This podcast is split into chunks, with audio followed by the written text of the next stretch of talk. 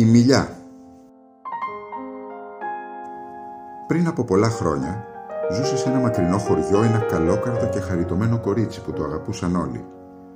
Πάντα έβρισκε τρόπο να βοηθάει αυτούς που είχαν ανάγκη και όταν δεν είχε κάτι να τους δώσει είχε πάντα μια καλή κουβέντα και καλά λόγια για να τους παρηγορεί.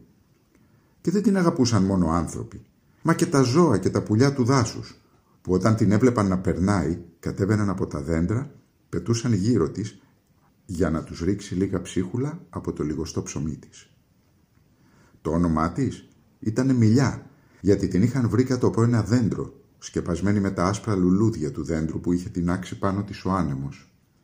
Τη Μιλιά την είχε υιοθετήσει ένα ηλικιωμένο ανδρόγυνο του χωριού. Άνθρωποι πολύ φτωχοί που κέρδιζαν λιγοστά με τη δουλειά τους, ο γέρος κόβοντας ξύλα και η γριά πλέκοντας. Και η Μιλιά έκανε ό,τι μπορούσε για να τους βοηθήσει. Μάζευε από το δάσος άγριες φράουλες, λουλούδια και άλλα μικρά φρούτα και τα πρόσφερε στους διαβάτες με ένα πλατή χαμόγελο. Και κανένας, μα κανένας δεν μπορούσε να της αρνηθεί μια-δυο πεντάρες. Όμως, πάντα το φαγητό στο σπίτι της Μιλιάς ήταν λιγοστό, πιο λίγο από όσο χρειαζόταν. Και όταν η Μιλιά έγινε 17 χρονών, μια νύχτα που οι γονείς της νόμιζαν πως κοιμάται, άκουσε το γέρο να λέει στη γυναίκα του. Δεν ξέρω τι θα γίνουμε, αν δεν μας βοηθήσει ο Θεός. Γέρασα πια. Γέρασα και τα ξύλα που μπορώ να κουβαλήσω στην πλάτη μου όλο και λιγοστεύουν. Αλλά και εσύ γριά, τώρα βλέπω ότι αντί για τρεις μέρες χρειάζεσαι πέντε για να τελειώσεις ένα πλεκτό. Και η μιλιά. Η μιλιά είναι ένα παιδί που και το λιγοστό φαΐ της αγαπάει να το μοιράζεται στους φτωχούς. Τι θα γίνει αυτό το παιδί άμα κλείσουμε τα μάτια μας; Και είναι ακόμα πολύ μικρή για να τη στείλουμε στην πόλη, να βρει καμιά δουλειά έτσι πρόθυμη και προκομμένη που είναι. Η μιλιά έκανε πως δεν άκουσε τίποτε. Σηκώθηκε όμως από το κρεβάτι της αξιμέρωτα, έφτιαξε ένα μικρό δέμα με τα λιγοστά της πράγματα και πήγε να αποχαιρετήσει το γέρικο ζευγάρι. Έκλαψαν πολύ για αυτόν τον αποχωρισμό.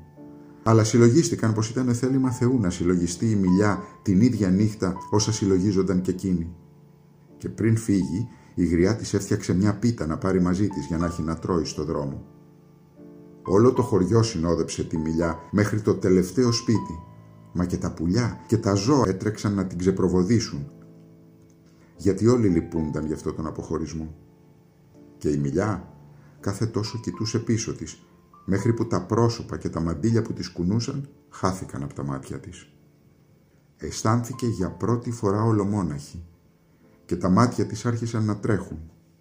Περπάτησε όλη την ημέρα ασταμάτητα χωρίς να φάει ούτε ένα κομμάτι από την πίτα που της είχε δώσει η γριά.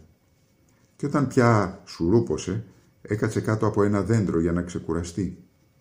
Μα δεν πρόλαβε καλά-καλά να καθίσει και δυο του φεκές την τρόμαξαν και μετά το γάβγισμα ενός σκύλου. Και ένα σύννεφο πουλιά σηκώθηκαν φοβισμένα. «Ελάτε κοντά μου», τους φώναξε η Μιλιά. «Ελάτε, ελάτε να κρυφτείτε σε αυτή την τρύπα και μη φοβάστε, θα σας γλιτώσω από τον κυνηγό. Αν βέβαια δεν με σκοτώσει ή δεν με φάει ο σκύλος του. Τα πουλιά έτρεξαν και τρύπωσαν κάτω από τα χαμόκλαδα, στριμωγμένα το ένα δίπλα στο άλλο και η μιλιά άκουγε τις καρδιές τους να χτυπάνε σαν ρολόγια. Και εκείνη τη στιγμή ξεπρόβαλε ο κυνηγός μαζί με το σκύλο του. Ένα ζώο φοβερό με μητερά δόντια και μάτια κόκκινα σαν κάρβουνα. Μήπως είδες να περάσουν από εδώ πουλιά ή άλλο κυνήγι, ρώτησε τη μιλιά. Τρέχω από το πρωί και δεν σκότωσα ακόμα τίποτα. Και αν μου δείξεις έναν καλό δρόμο, θα σου δώσω αυτό το αργυρό νόμισμα. Της είπε ο κυνηγός. Πολύ καλά έκανες και με ρώτησες, αποκρίθηκε η μιλιά. Γιατί μια στιγμή πριν έρθεις, είδα κάτι πέρδικε που πετούσαν κατά το βορρά. Μα και δυο λαγούς που έτρεχαν απέναντι και ένα ζαρκάδι που έτρεχε κατά την Ανατολή. Δεν έχεις λοιπόν παρά να διαλέξεις ποιο δρόμο να πάρεις. Μα μη χάνεις καιρό, πρέπει να φύγεις γρήγορα. Ο κυνηγός της έδωσε το ασημένιο νόμισμα και έφυγε κατά την Ανατολή και μόνο σκύλος του δυσκολεύτηκε να φύγει, γιατί μύριζε τα κλαδιά.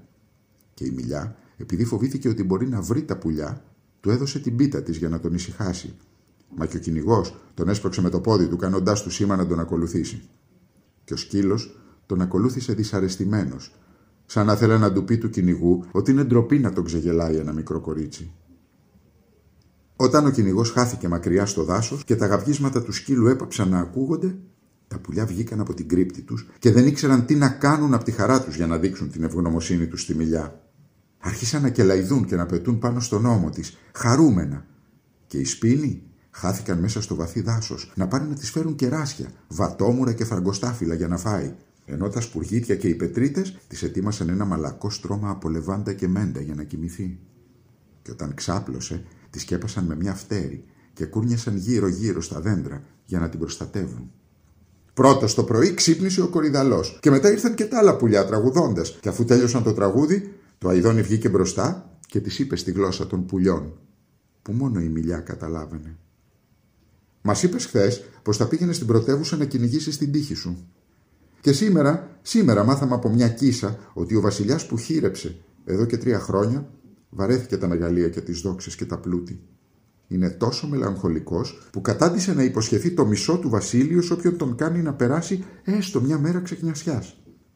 Και από τότε που ο βασιλιάς έβγαλε αυτή τη διαταγή, ήρθαν πολλοί από όλα τα μέρη για να δηλώσουν υποψήφιοι να κάνουν τον βασιλιά να χαρεί. Και η δοκιμή γίνεται απόψε στην πρωτεύουσα, που είναι μόνο πέντε ώρες δρόμος από εδώ.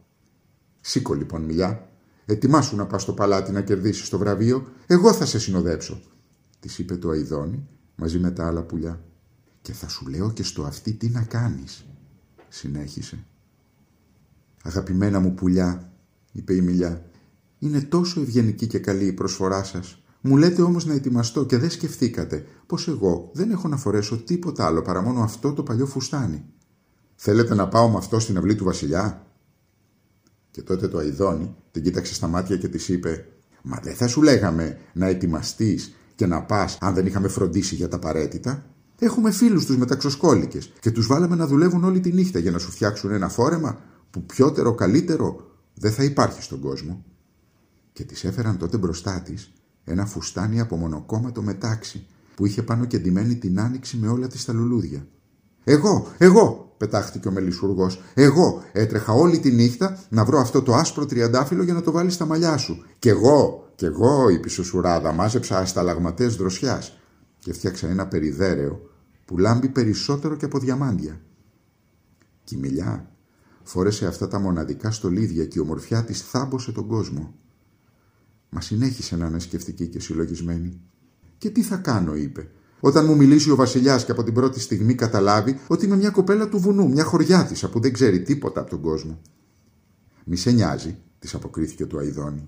Η κουρούνα, που είναι φίλη μου, φωλιάζει εδώ και 100 χρόνια στη στέγη του παλατιού και ξέρει όλα τα μυστικά. Την έφερα εδώ για να σορμινέψει, να σε μάθει όλα όσα χρειάζονται για να μην φανεί η καταγωγή σου. Ε, έτσι η Μιλιά πια πίστηκε να πάει στο παλάτι του Βασιλιά και με το αργυρό νόμισμα που της είχε χαρίσει ο κυνηγός, νίκιασε ένα κομψό αμάξι με περήφανα άλογα και το βράδυ παρουσιάστηκε στη σάλα του παλατιού. Έκανε μεγάλη εντύπωση η ομορφιά του προσώπου της, μα και το ρούχο της θάμπωσε όλους όσοι ήταν εκεί. Και ο βασιλιάς, όταν την είδε να μπαίνει, κατέβηκε από το θρόνο του και πήγε να την προϋπαντήσει. Κάτι που δεν είχε κάνει, παρά μόνο με την αυτοκρατόρισα του διπλανού βασιλείου, όταν εκείνη είχε έρθει να τον επισκεφθεί. Ξεχνώντας όλους τους κανόνες, ο Βασιλιάς την πήρε από το χέρι και την έβαλε να καθίσει δίπλα του και τη ρώτησε από ποιο βασίλειο έρχεται. Η μιλιά, κόκκινη από την τροπή της, αποκρίθηκε ότι είναι μια ταπεινή χωριάτισα και ότι πήγε να αγωνιστεί με τους άλλους για το βραβείο. Πρέπει να ξέρεις, της είπε ο Βασιλιάς, ότι χόρτασα μέχρι που αηδία σε κάθε διασκέδαση και ξεφάντωμα και δεν ευχαριστήθηκα τίποτα. Όλα μου φαίνονται ανιαρά και βαρετά και έχω χρόνια να γελάσω. Η ομορφιά σου με εντυπωσίασε, αλλά δεν μπορεί να γιατρέψει την κούραση και την πλήξη της ψυχής μου. Ελπίζω την ώρα που θα πρέπει να δείξεις τη διασκεδαστική σου τέχνη, αυτή να είναι τόσο μεγάλη όσο και η ομορφιά σου. Και αμέσως ο βασιλιάς έδωσε εντολή να ξεκινήσει ο αγώνας.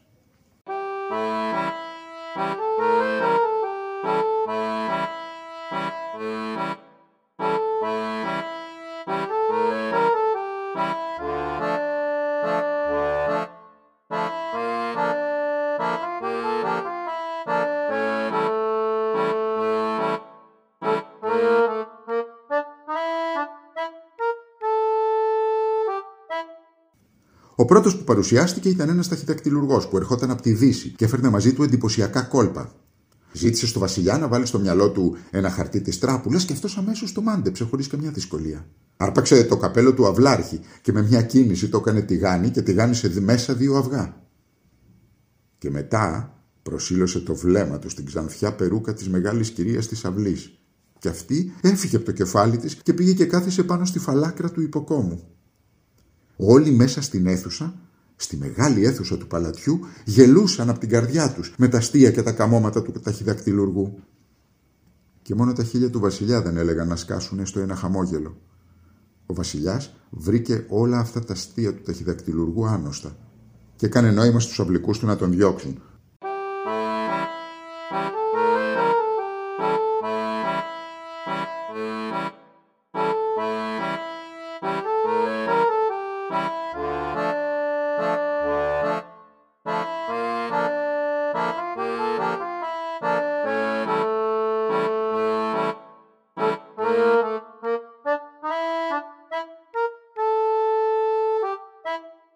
Ο δεύτερος υποψήφιος ερχόταν από μια μακρινή χώρα και είχε ένα ύφος φιλοσοφικό, στοχαστικό. Έστησε μπροστά στο βασιλιά μια παράξενη μηχανή που μοιάζε με γυάλινο καζάνι.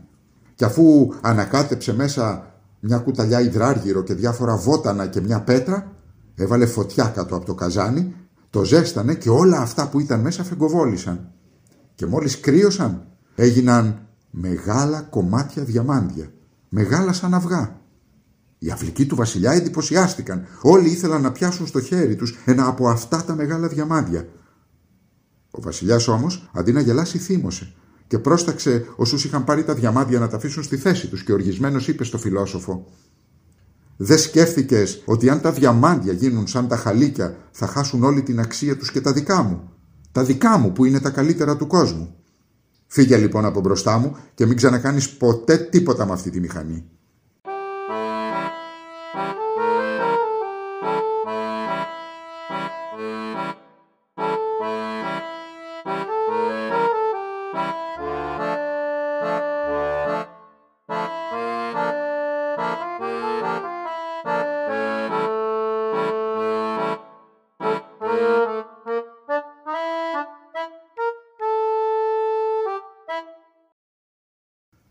Τρίτος υποψήφιος ήταν ένας επιστήμονας. Ένας επιστήμονας που είχε έρθει από τον κόσμο που είχε ανακαλυφθεί πέρα από τη μεγάλη θάλασσα του Ατλαντικού. Αυτός λοιπόν είχε καταφέρει να κλείσει μέσα σε μικρά μπουκάλια που μοιάζανε με αχλάδια φωτεινές ακτίνες. Αυτά τα χλάδια ήταν τόσο φωτεινά που οι αυλικοί του βασιλιά θαμπόθηκαν όπως όταν πέφτει κατάματα ο πρωινός ήλιος. Και αφού όλοι μισοθαμπόθηκαν από το φως, αυτός ο επιστήμονας άρχισε να εξηγεί ότι αυτό ήταν ένας νέος τρόπος φωτισμού και πως τα έξοδα του φωτισμού θα μειωθούν. Δεν θα χρειάζεται πια να χρησιμοποιούν οι άνθρωποι λάδι για το φωτισμό τους και έτσι το λάδι θα γίνει φθηνό. «Και δεν ξέρεις», τον διέκοψε ο βασιλιάς θυμωμένος, «πως τα κτήματα του βασιλείου μου, τα δικά μου και του λαού μου είναι όλα ελαιώνες και έρχεσαι τώρα εσύ να μας πεις ότι θα πέσει η τιμή του λαδιού. Φύγε αμέσως από μπροστά μου, μην τυχόν και σε αλείψω με λάδι και σε κάψω ζωντανό. Είχε φτάσει η σειρά της μιλιάς, που βλέποντας τα οργισμένα μάτια του βασιλιά έτρεμε ολόκληρη. Όμως το αηδόνι κάτι της κελάιδισε στο αυτί που της έδωσε θάρρος. Και όλα τα μάτια πια ήταν καρφωμένα πάνω της. Η μιλιά σηκώθηκε, προχώρησε στη μέση της σάλας και διέταξε τους αυλικούς να ανοίξουν τα παράθυρα και αμέσως πέταξαν μέσα κάθε λογή πουλιά. Ψαροπούλια, κοτσίφια, τσίχλες, καρδερίνες και τόσα άλλα. Και αφού φτερούγησαν για λίγο, πάνω από τα κεφάλια των καλεσμένων, έκαναν ένα μεγάλο κύκλο και στάθηκαν πάνω στους βασιλικούς πολυελαίους. Και το αηδόνι στάθηκε στο κέντρο, χτυπώντας με τις φτερούγες του το ρυθμό.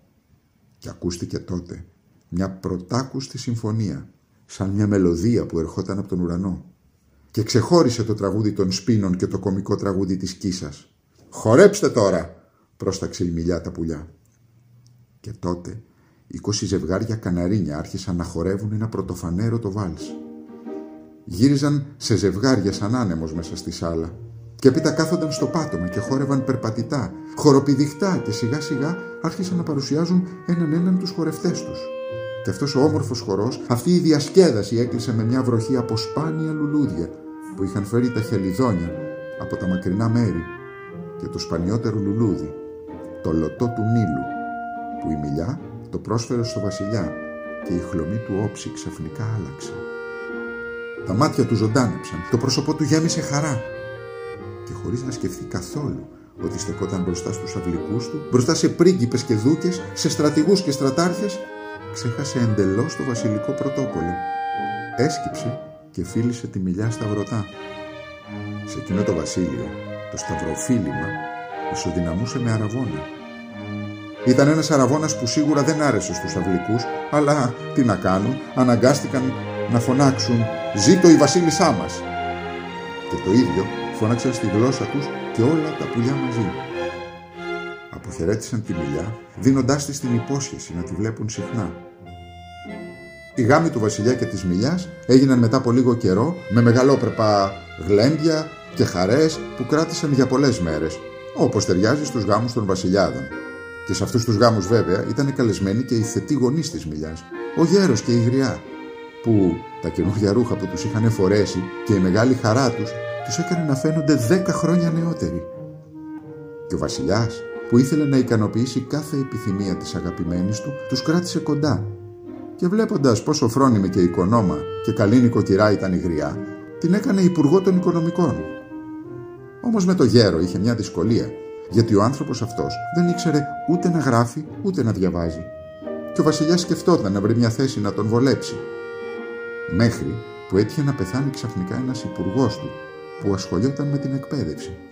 Και μη έχοντας λοιπόν άλλη πρόχειρη θέση ο βασιλιάς, έδωσε τη θέση αυτή του υπουργού στο γέρο. Και από τότε λένε μέχρι σήμερα σώζεται η συνήθεια να δίνεται το Υπουργείο Παιδείας στον πλέον αγράμματο.